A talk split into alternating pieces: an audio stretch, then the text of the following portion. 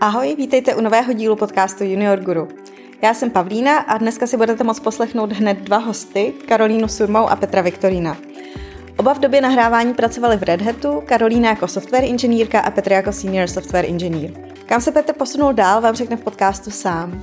Uslyšíte, jak se Kája dostala k programování, jakou roli ve schánění její první práce sehrál právě Petr a jak to oba vnímají z pohledu jak juniorního, tak seniorního programátora. Ahoj, vítám vás u podcastu Junior Guru a dneska to bude trochu speciální díl, protože tu úplně poprvé nemám jen jednoho hosta, ale rovnou dva. První z nich je Karolína Surma, software engineer v Red Hatu a druhým je Petr Viktorin, který je senior software engineer v Red Hatu. A zároveň jsou oba aktivními členy české Python komunity. A oba zároveň tady mám proto, že Petr jako seniorní inženýr měl v Red Hatu pod křídly Karolínu jako juniorku a dneska si budete moct poslechnout zkušenosti z obou stran. A než se teda do toho pustíme, tak vás poprosím o krátké představení, co všechno máte za sebou. Tak můžeme začít třeba Petrem. Tak ahoj, eh, já jsem Petr. Eh, já jsem vystudoval v informatiku na výšce standardně. Začal jsem tak jako klasičtěji. Eh, když jsem končil školu, tak Honza Javorek založil v Brně pivo s spajtních programátorů, všechny tam pozval. Já jsem zrovna na to první nemohl, ale na to druhý už jsem přišel a pak jsem začal dělat nějaké přednášky.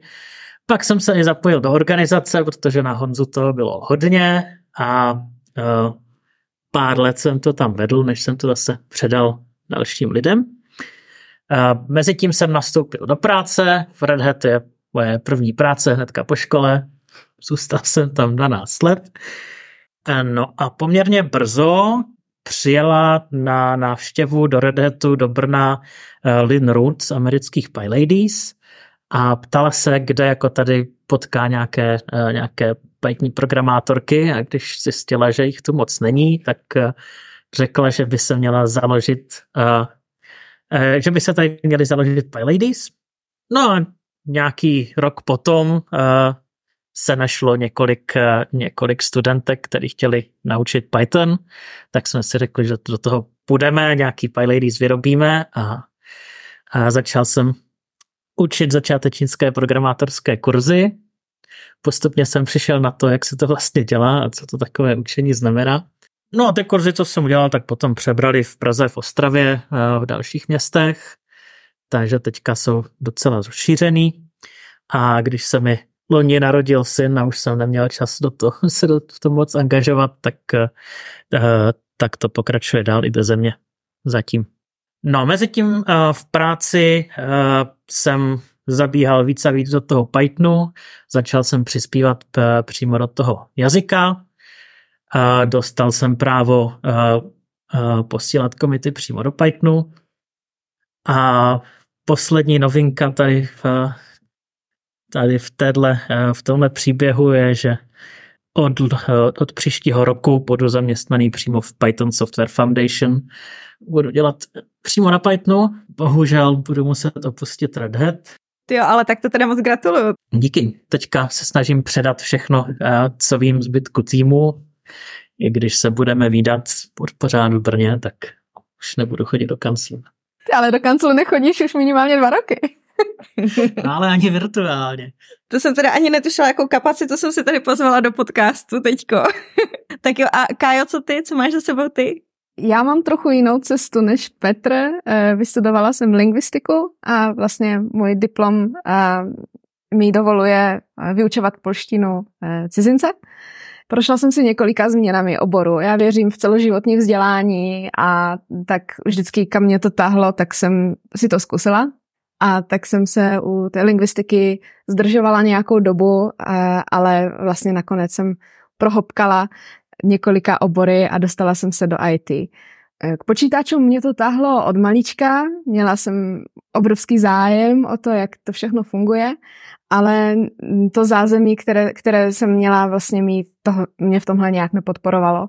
Takže e, koukala jsem na to s velkým zájmem, ale, ale i trochu s ostychem a mm-hmm. nakonec jsem si tu eh, vzdělávací cestu zvolila trochu konvenčnější a s tím, že e, když jsem se přestěhovala do Brna a dozvěděla jsem se o existenci PyLadies, tak mě to úplně nadchlo, že existuje tady komunita, která ve svém volném čase prostě po práci takhle zadarmo učí eh, holky, ženy programovat v Pythonu. A řekla jsem si, že s ním o tom od malička a prostě do toho šlapnu. A zkontroluju si, jestli tenhle sen je eh, nějaká taková jenom, jenom snůstka, něco, něco, co jsem si představovala pro sebe, nebo jestli je to něco, co, může, co může mít životnost.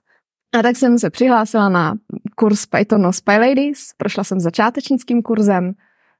Na konci toho kurzu vlastně organizátorka řekla, že odchází, že už na to nemá kapacitu a že pokud ty kurzy mají pokračovat, tak se musí přihlásit další lidi. A na to mě kamarádka z kurzu ukecala, že jo, pojďme do toho spolu, budeme to dělat dvě a zvládneme to v pořádku. A tak jsme to dělali několik dalších let. Organizovali jsme tady další vlny, vlny začátečnických kurzů, k tomu i jednodenní workshopy, navazující kurz Pythonu a nakonec jsme si ještě vymysleli k tomu skupinový projekt. Takže mm-hmm.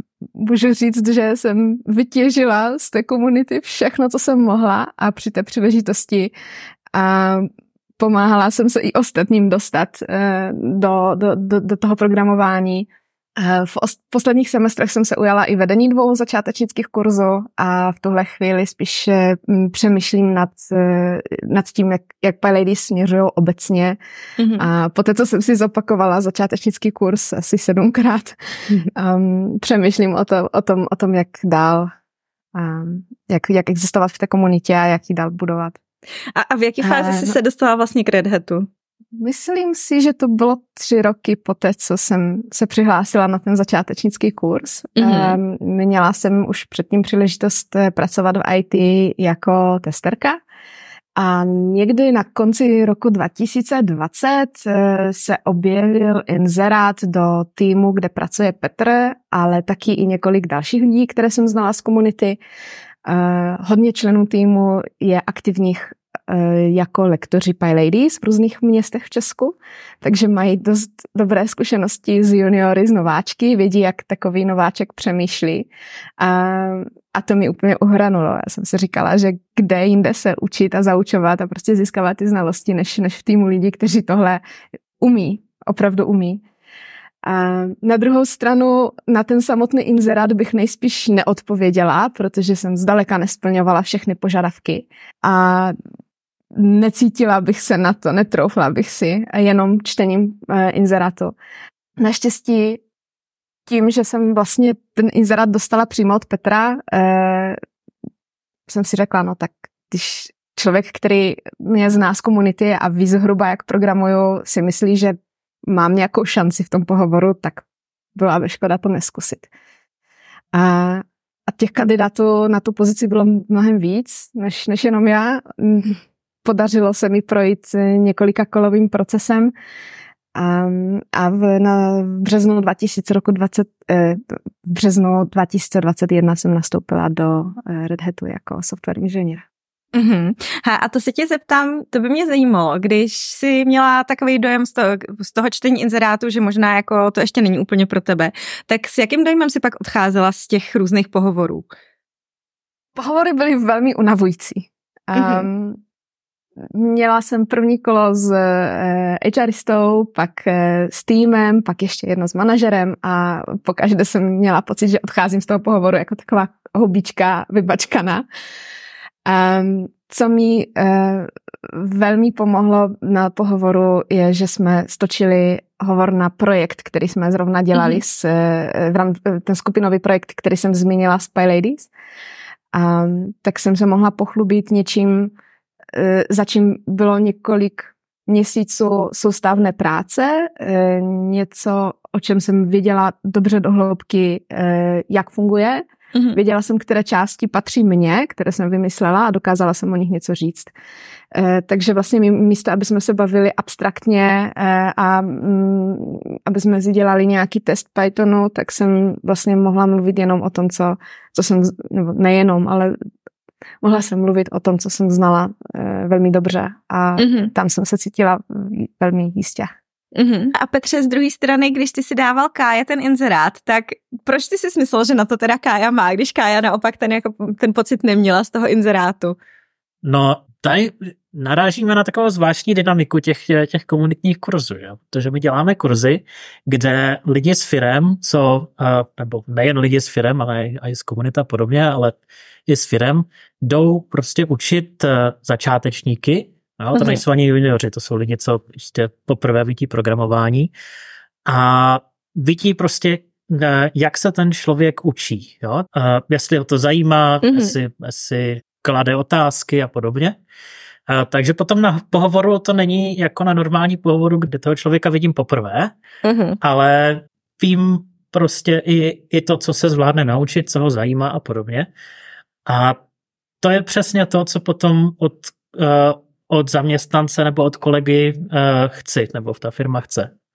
No, aby se ten člověk naučil to, co je potřeba se naučit, ne aby věděl to, co už, to, co už ví. Jo, já si myslím, že tohle je mnohem, mnohem mhm. jednodušší. Mm-hmm. A tady ta komunita nějaká to umožňuje tady tohle dělat.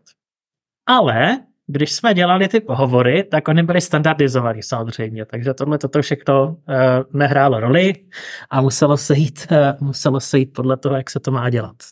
Nakonec to stejně dopadlo, ale, ale nemuselo. Já bych do toho ráda, ráda vstoupila. Ještě bych, eh, myslím, že tady nezaznělo, že vlastně práce, kterou děláme, je mimo takovou tu standardní nabídku, o které se eh, mluví v případě career switchingu. Většinou, když přichází člověk, který má myšlenku, eh, budu programátor nebo půjdu pracovat do IT, přemýšlí směrem, bude to backend, bude to frontend, bude to QA nebo data a my se staráme o Pythoní interpreter a jeho knihovny v Linuxových distribucích. Já jsem ještě na pohovoru netušila, co ta práce obnáší a učila jsem se jí od začátku, od prvního dne, od základu. Mm-hmm. Tohle byla výzva sama o sobě a ne, není jednoduché předat někomu, kdo o tom neví, v čem ta práce spočívá. Mm pokud náhodou nemluvíte s Linuxákem, který možná k tomu nějak přičihl, tak eh, člověk, který se učí programovat, se k nějakému balíčkování nemá důvod vůbec dostat. Hmm. A o to to bylo zajímavější. No, uh, no to jako je, uh, je trošku v každé práci, že tam je něco, co prostě se člověk nenaučí předtím. Že se používá nějaká technologie, o které prostě člověk nevěděl nebo si ji nemohl vyzkoušet. A je pravda, to, že to, co děláme my, tak o tom moc přednášek na konferencích není. No. Tady je to takový extrém. No a když se teda dostaneme zase k té vaší práci, tak jakou největší výzvu vy vidíte v tom, že jste se znali ještě předtím, než jste spolu začali pracovat? Tak já začnu. Hmm. K tomu, že jsem se určitě chtěla nějak prosadit a ukázat, že na to mám, což mm-hmm. je hodně přirozený pocit každého začátečníka. Eh, myslím, že v klubu Junior Guru eh, se to dá vyčíst. Mm-hmm. Taková ambicioznost. Tak k tomu přišel ještě takový další faktor tlaku na sebe, aby to vyšlo. Aby to mm. opravdu vyšlo, protože kdyby, kdyby, kdybych zjistila, že, eh, že na to nemám, že mě to nebaví, že tady do mě vložili tolik práce a energie a já třeba po té zkušebce nebo po půl roce odejdu, tak jestli to nepoznamená vztahy, jaké máme i v té komunitě, ve které mm. jsme dost aktivní oba dva a, a i s ostatními kolegy z týmu a tak jsem měla velkou obavu, jak, jak by vypadaly případně ty vztahy a o to víc jsem chtěla, aby to vyšlo. Já jsem ani tak moc, eh, moc jako nepředkonatelné výzvy neviděl. Uh, trochu jsem se bál, aby to nevypadalo, že tady Karolina kvůli protekci, protože se známe předtím a, a podobně. Na druhou stranu ty kurzy dělám proto, aby se z nich potom nabírali lidi, nebo to je, to je důvod, proč, proč mi to firma umožňuje dělat z části uh, v pracovním čase. Takže systém funguje, jak má.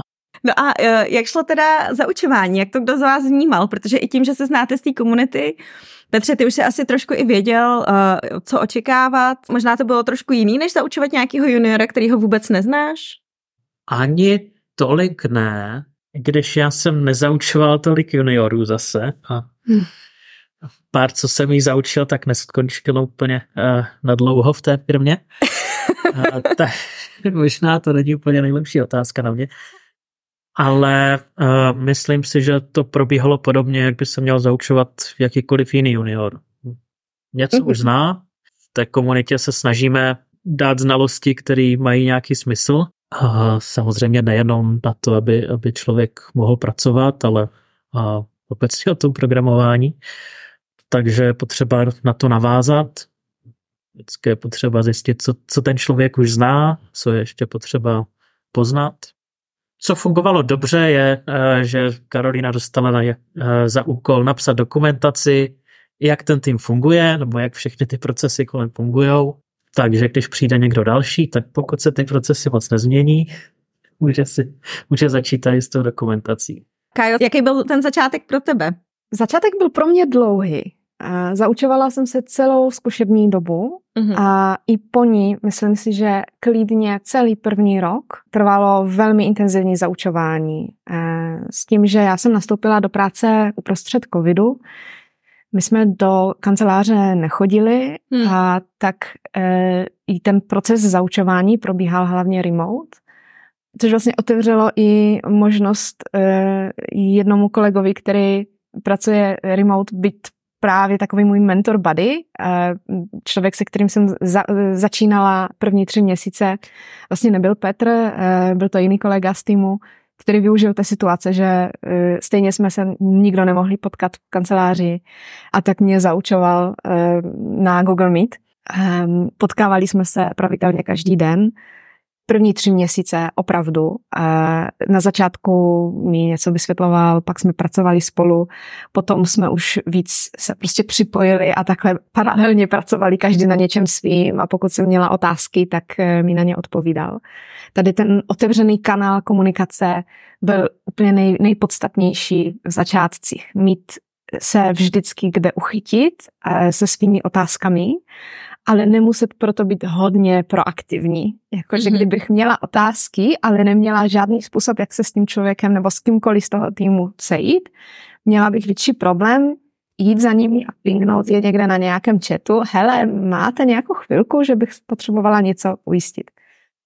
A v tom mi velmi pomohlo, že náš tým si vypracoval takovou synchronizační hodinku, která je každý den od 11 do 12 a během té hodiny můžeme řešit cokoliv pracovního, někdy si jenom mlčíme celou hodinu a nikdo nic nemluví, někdy se bavíme o nějakých nepracovních věcech. Je to prostě taková hodina bez agendy, eh, ale vlastně pro ty nováčky v týmu je to taková nejlepší zachytná síť. Jako já jsem vždycky věděla, že když odpoledne s něčím zápasím a už nemám nápady, jak, jak mm-hmm. na to, takže další den v těch jedenáct nejpozději se s někým potkám a ten někdo bude moct mě nějak nasměrovat. Tohle bych vypíchla. Myslím si, že pro juniora je velmi důležité mít e, takový velmi seamless způsob komunikace, který ještě ten junior na začátku je klubko nejistot. Je to potenciál, ale on já jsem bojovala s tolika věcmi ve své vlastní hlavě, že ještě k tomu vybojovávat si nějaké věci ven, už bylo mimo moji kapacitu v jednu, v jednu chvíli.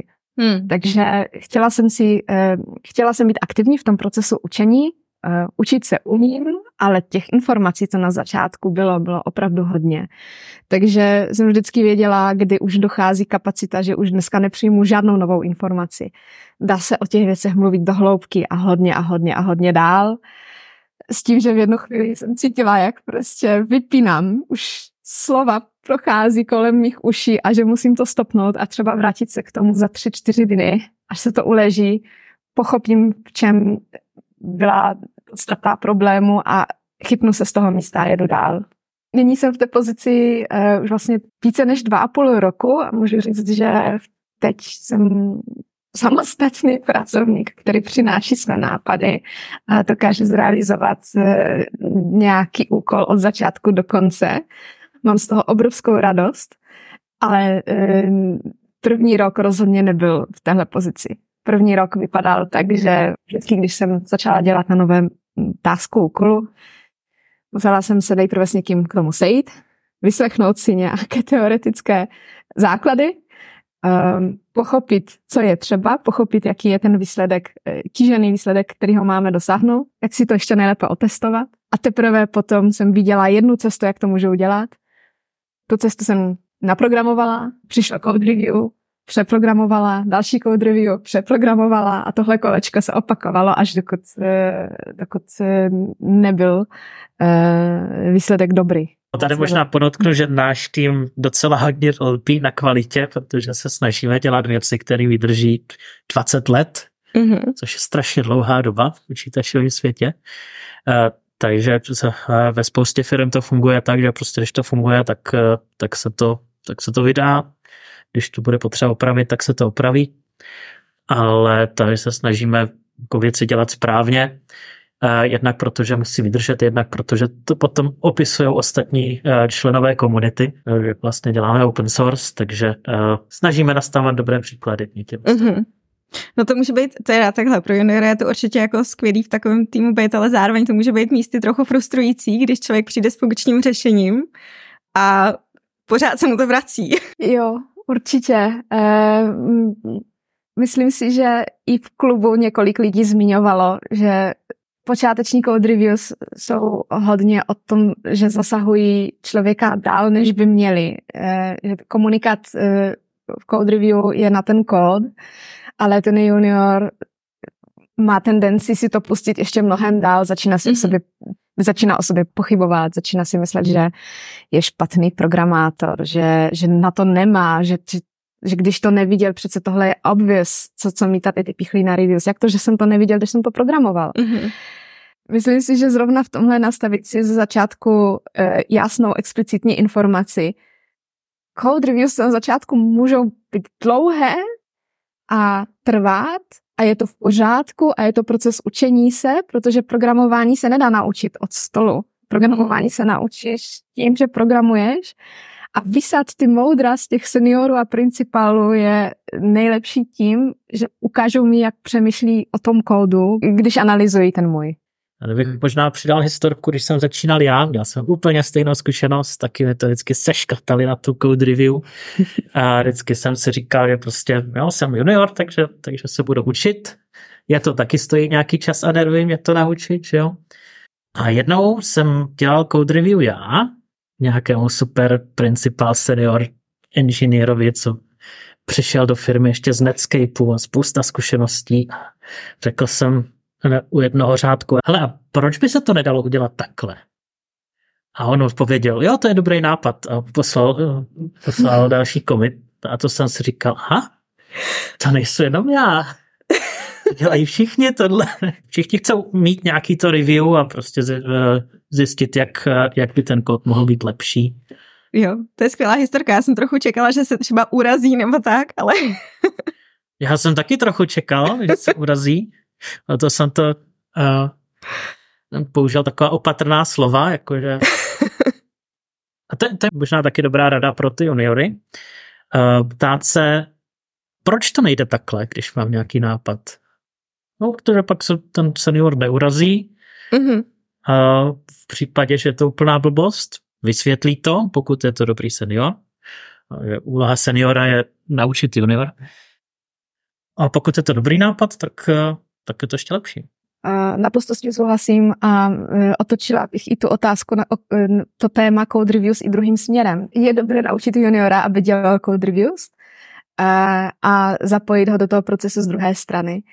Já jsem se předtím zdráhala, protože jsem nevěděla, jak mám dělat code reviews. A seniorům a principálům. Já jsem nerozuměla příspěvkům, které dělali mnohdy e, do těch balíčků, které, o které se staráme.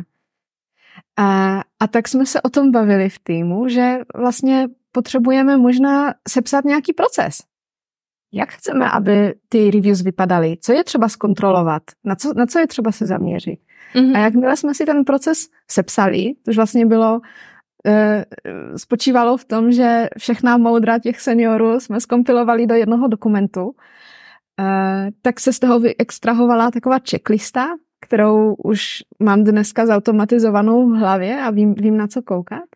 A vlastně jakmile jsem se mohla opřít o ten rámec čistě praktických záležitostí, eh, jakože jestli všechny náležitosti kolem komitu jsou správně, jestli ten balíček funguje, jestli eh, CI je zelené a tak dál, tak, tak mě to vlastně odjistilo v tom, že jsem se mohla v, v klidu koukat i na ten samotný kód a zvykla jsem si mm, ptát se na všechno, čemu nerozumím. Když vidím příspěvek toho seniora a nerozumím účelu nebo co dělá nějaký kousek, tak se zeptám. Uh, většinou odpovědí je buď odkaz na dokumentaci nebo nějaké další vysvětlení kontextu.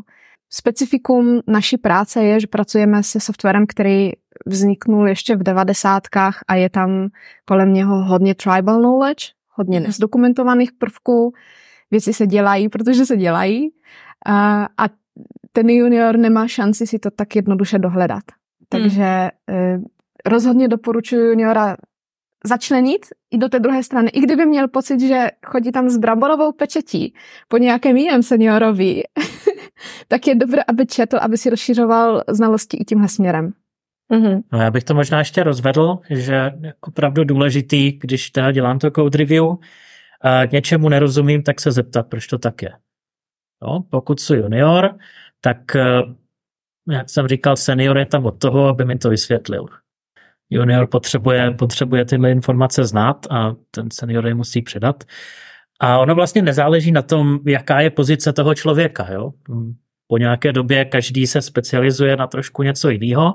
A i když dělám review eh, kolegovi, co je ve firmě zhruba stejně dlouho jako já, ale je tam něco, co, něco, něco čemu nerozumím, tak se ptám, on mi to vysvětlí, já se něco naučím. Mm-hmm. On si možná uvědomí, že by třeba mohlo vylepšit dokumentaci, až bude mít trošku času, nebo to už nechá na mě aspoň založí nějaký issue na vylepšení dokumentace a všechno je lepší. Tohle je velmi důležitý bod, eh, vylepšování dokumentace. Když se junior trápí tím, že je pomalý a že málo dodává, eh, tak je eh, skvělé vylepšení sebejistoty, že si může vzít za třeba nějaký kousek nezdokumentovaného procesu a zdokumentovat ho. Vlastně eh, junior je takový detektor bílých fleků v dokumentaci hmm. a v procesech. On vždycky narazí a zakopne o nějakou věc, která nebyla zdokumentovaná. Takže dokud je v té unikátní eh, pozici, že ty věci vidí, je skvělé, když ho napadne, tak já si začnu psát dobré poznámky nebo začnu je nějakým způsobem transformovat do, do eh, dokumentu pomáhá to i v tom překonávání pocitu, že vlastně nic moc nepřináším zatím. Že do mě jenom investujou a ty příspěvky jsou průměrné. No, to mi přijde, že teďko trošku i narážíš na imposter syndrom. Petře, měl jsi ty někdy imposter syndrom? Samozřejmě, pořád. Já jsem se chtěla zeptat, kdy to skončí. Nikdy neskončí. jako můžeš být nejlepší na světě v něčem, ale v tom, ve všem ostatním pořád je prostě co se učit, že jo. Mm-hmm. Takže a já jsem se naučil to překonávat tak, že se nehodnotím sám. Mm-hmm. Když mi někdo řekne, já chci, abys udělal tenhle úkol, nebo prostě byl bys dobrý na tuhle pozici, tak jsem se přesvědčil, že já fakt nejsem ten nejlepší člověk na to, abych, eh, abych vyhodnotil, eh, jestli na to fakt mám udělám, co nejlíp budu moc, a ono to pravděpodobně bude lepší, když se na to kouknu, ať už to umím, jak málo chci, když se na to kouknu a dám tomu ten čas, než kdyby se na to nekouknul nikdo. A Kajo, ty máš nějakou radu, jak bojovat s imposter syndromem? Nejsem si jistá, že jde tohle probojovat minimálně v začátcích v nové práci, kde jste junior a kde vás tlačí vaše ambice a nedostatek znalostí. Tamhle je vždycky velká díra mezi tím, čeho chceš dosáhnout a kde jsi. A s tou se musí nějak pracovat. Ale jak jsem zmínila, junior je klubko nejistot. A dokud se trošku neotřepe, neoklepe a ne, nezvykne si na, na to prostředí, tak si myslím, že ty emoce se tam prostě objevují je dobré po nějaké době, po tom zapracování už si věci nepřipouštět tolik. Já dnes snažím se pracovat podobně jak Petr. To znamená, vidím věc, kterou jsem nikdy předtím neviděla. Předtím by mě úplně rozhodilo, že nevím, co s tím. Hmm. A teď si položím první otázku. Hm, kde to nefunguje? A zkusím zjistit aspoň, kdy se to děje, že to nefunguje. A pak si položím další otázku. Tak když už to vím, tak třeba to bude tímhle. Jo? Začínám si klást nějaké hypotézy. Prostě nepracuju, nezdržuju se s tím, tolik s tím, jak se v tu chvíli cítím, nedávám tomu to energii, ale položím si jednu hypotézu, otázku pracovní a tak dlouho do toho šťourám, až buď najdu tu odpověď, nebo mám něco konkrétního, co můžu přinést na náš eh, další synchronizační meeting v týmu a poprosit někoho, jestli by se na to se mnou podíval. Mm-hmm. Prostě um, naučit se nedávat energii nějakému sebespohybňování, mm. to tady bych mohla hrlit moudra, ale vlastně nic moudrého neřeknu. To, to přišlo to časem a přišlo to s pomocí jiných lidí. Myslím si, že psychické zdraví na kariérní cestě při změně kariéry je velmi důležité téma a, a taky ve jménu možná demystifikace toho procesu a toho eh, zlehčování, eh, které se občas objevuje. Můžu říct, že jsem taky využila služeb koučování, kdy jsem si potřebila právě emoce kolem procesu nastupu do nového zaměstnání a, a toho pocitu, že nestačím. Petře, jak dlouho ty si myslíš, že trvá takový zaučení juniora, aby byl, jak Kaje zmínila, přínosný člen týmu? Já si myslím, že to nemá nějaký pevně daný konec. No tak kdy už je to příliš dlouho, aby byl člověk pořád junior? Kdybych byla junior pět let, tak už si říkám, že je něco špatně, že jo? Tak jak dlouhou dobu ty dáváš těm juniorům na to, aby byli plnohodnotní junioři se vším, co to, co to obnáší? Tak to je otázka na nějakého manažera. Já jsem docela dlouho dělal manažerskou roli ve firmě a jsem velice rád, že už ji dělat nemusím. Nevím, jak, jak se to vyplatí té firmě, ale za mě je prostě nejlepší tomu člověku dát tolik času, kolik potřebuje. Mm-hmm. A dokud do ta práce baví, dokud do toho dává ten čas, dokud se nějak zlepšuje, tak je všechno v pohodě. Mm-hmm. A jak dlouho to trvá, jak dlouho by to mělo trvat a kdo dostane jedničku z větičkou a kdo dostane trojku, to, takovýhle otázky mě nezajímají a mám takový pocit, že nejsou zas tak důležitý. A Kajo, co myslíš ty? Je to, bylo to pro tebe důležité se nějakým způsobem posunout z toho juniora někam dál a jak dlouho tě to trvalo? Nebo to taky vlastně neřešíš nějaký takovýhle nálepky v uvozovkách? Já jsem pořád na stejné pozici, na jakou jsem nastoupila. Mm-hmm. Moje role je od začátku software engineer. Mm-hmm. A, takže jakoby papírově e, s razitkem e, je, je, je to pořád stejné. A pro mě je vnitřně důležitá ta samostatnost. Ten pocit, že e, úkoly, které na sebe beru dobrovolně, nikdo mě netlačí do žádných úkolů, že, že mám i hned nápady, i hned mám nějaké otázky sama na sebe, na ten úkol, že si s ním hraju. A tohle je pro mě ten pocit, který, který chci mít v práci. To, tohle je vlastně ten moment, kdy ztrácím přehled o čase a jestli někdo externí vyhodnotí, že to už je něco jiného, nějakou nálepku na to dá, tak, tak super. Samozřejmě je tady ve firmě nějaká možnost kariérního postupu. E, jsem si vědoma, jaké škatulky se nastavují na jednotlivé role a věřím tomu, že pokud s tím zájmem a s tou zvědavostí budu přidávat do výsledku týmu, tak e, ono to přijde nějak přirozeně. Já jenom teda bych dodal, že jsem měl dost velké štěstí na manažery, podle toho, co jsem slyšel. Takže manažer se vždycky staral o tady tyhle tyto věci, jako eh, hele, hele, už, už by byl čas jako vyplnit tady tyhle papíry a, a zadat se někde do toho procesu na nějaké postoupení. Uh-huh. Takže jsem to nemusel, nemusel řešit ta sám a nemusel jsem nějak bojovat. A všechno to tak nějak fungovalo. Předpokládám, že to není úplně vždycky takhle, ale já jsem na to měl štěstí. No. Mm-hmm. A myslím, že by to takhle správně mělo být, že vlastně ten člověk, co vykonává tu práci, by se neměl obtěžovat nějakým sledováním kariérních žebříčků a tak dále a měl by tam mít toho manažera, který mu tady v tom pomůže? Ideálně určitě, za mě, za mě jasně. Mm-hmm. Tak to je dobrá otázka třeba pro juniory na pohovor, když eh, neví na co se zeptat, tak eh, jak třeba tady ten proces funguje v té v dané firmě. Tak jo, a uh, už si tady povídáme teda dlouho, ale já na vás mám ještě jednu otázku, protože vždycky, když vidím nějaký takhle strašně aktivní lidi, tak si říkám, jak, jak vypadá váš work-life balance? Petře, ty si říkal už, že od té doby, co se ti narodil syn, tak si se trošku upozadil v komunitě. Já, t- já teda z toho, co vidím, tak ten dojem nemám, že mám pocit, že toho pořád děláš strašně moc. Uh, tak jak, jak to máte?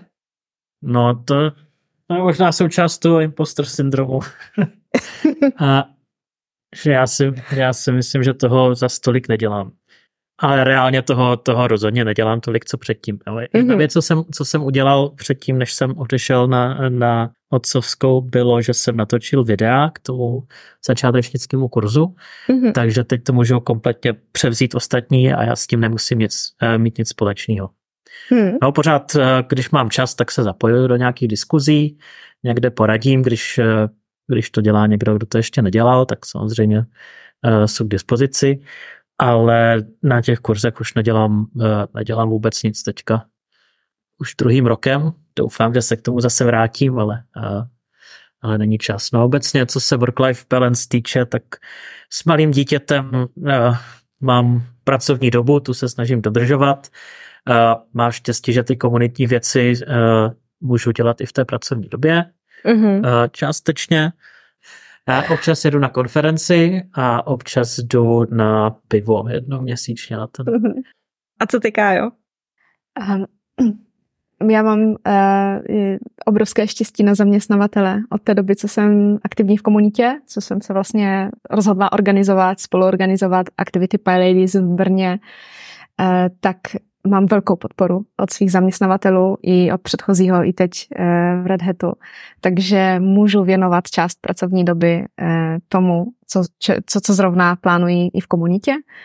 Eh, je to podporováno, je to kladně hodnoceno, dokonce Red Hatiaci jsou obecně známí tím, že jsou aktivní v komunitách právě díky tomu. Spousta Pie Ladies eh, v Brně má takovou představu, že Red Hat je skvělá firma, protože téměř každý, koho v té komunitě potkají, ať je to jakákoliv komunita, tak, tak je z Red Hatu. No možná ne téměř každý, ale hodně lidí tam, tam venku uh, jsou takový vysmatí, relaxovaní Red Hatiaci a pak, pak má člověk z toho takovou představu, že yes, tak tohle je určitě uh, ta firma, která, ve které to bude všechno skvělé. A ono, ono to je dobré. Mm-hmm. Takže díky tomu, že zaměstnavatel mě v tom podporuje, nezasahuje mi to tolik do mého soukromého času a e, nemusím delegovat právě tu komunitní práci na, na víkendy a večery, což je výborné. Opravdu, mm-hmm. e, pokud vám na tom záleží, pokud jste e, aktivní v komunitách, zkoušejte si to se, se svým zaměstnavatelem vyjednat, ať vám ten čas umožní, protože jak zmínil Petr, ono to vlastně se v nějakém dlouhém běhu může vyplatit mm. i, i tomu zaměstnavateli. Ta, ta vaše dnešní práce, která je o tom, že junior se naučí vypisovat Hello World do konzoly. Mm. No a nebo že poznáte 30, 30 začátečníků a vyberete si z nich toho nejlepšího, že jo? To pro tu firmu je dost přínos. Možná to stojí i za to posílat tam ty kouče, kteří se jednak něco naučí osvěží si základy, naučí se, jak učit, jak přemýšlí lidi, co nejsou jejich kolegové a pak samozřejmě poznají ty lidi a když to uvidí někoho, koho to zajímá, tak samozřejmě nejlepší hmm. mu dát práci, která ho bude zajímat dál. Tak jo, tak já vám moc krát děkuju za to, že jste se podělili o své zkušenosti jak z juniorního pohledu, tak z toho seniorního a vám všem posluchačům, pokud vás cokoliv jiného zajímá, pokud byste se chtěli třeba zapojit do nějaké komunity, tak vám doporučuji podívat se určitě na stránky junior.goru. Mějte se hezky.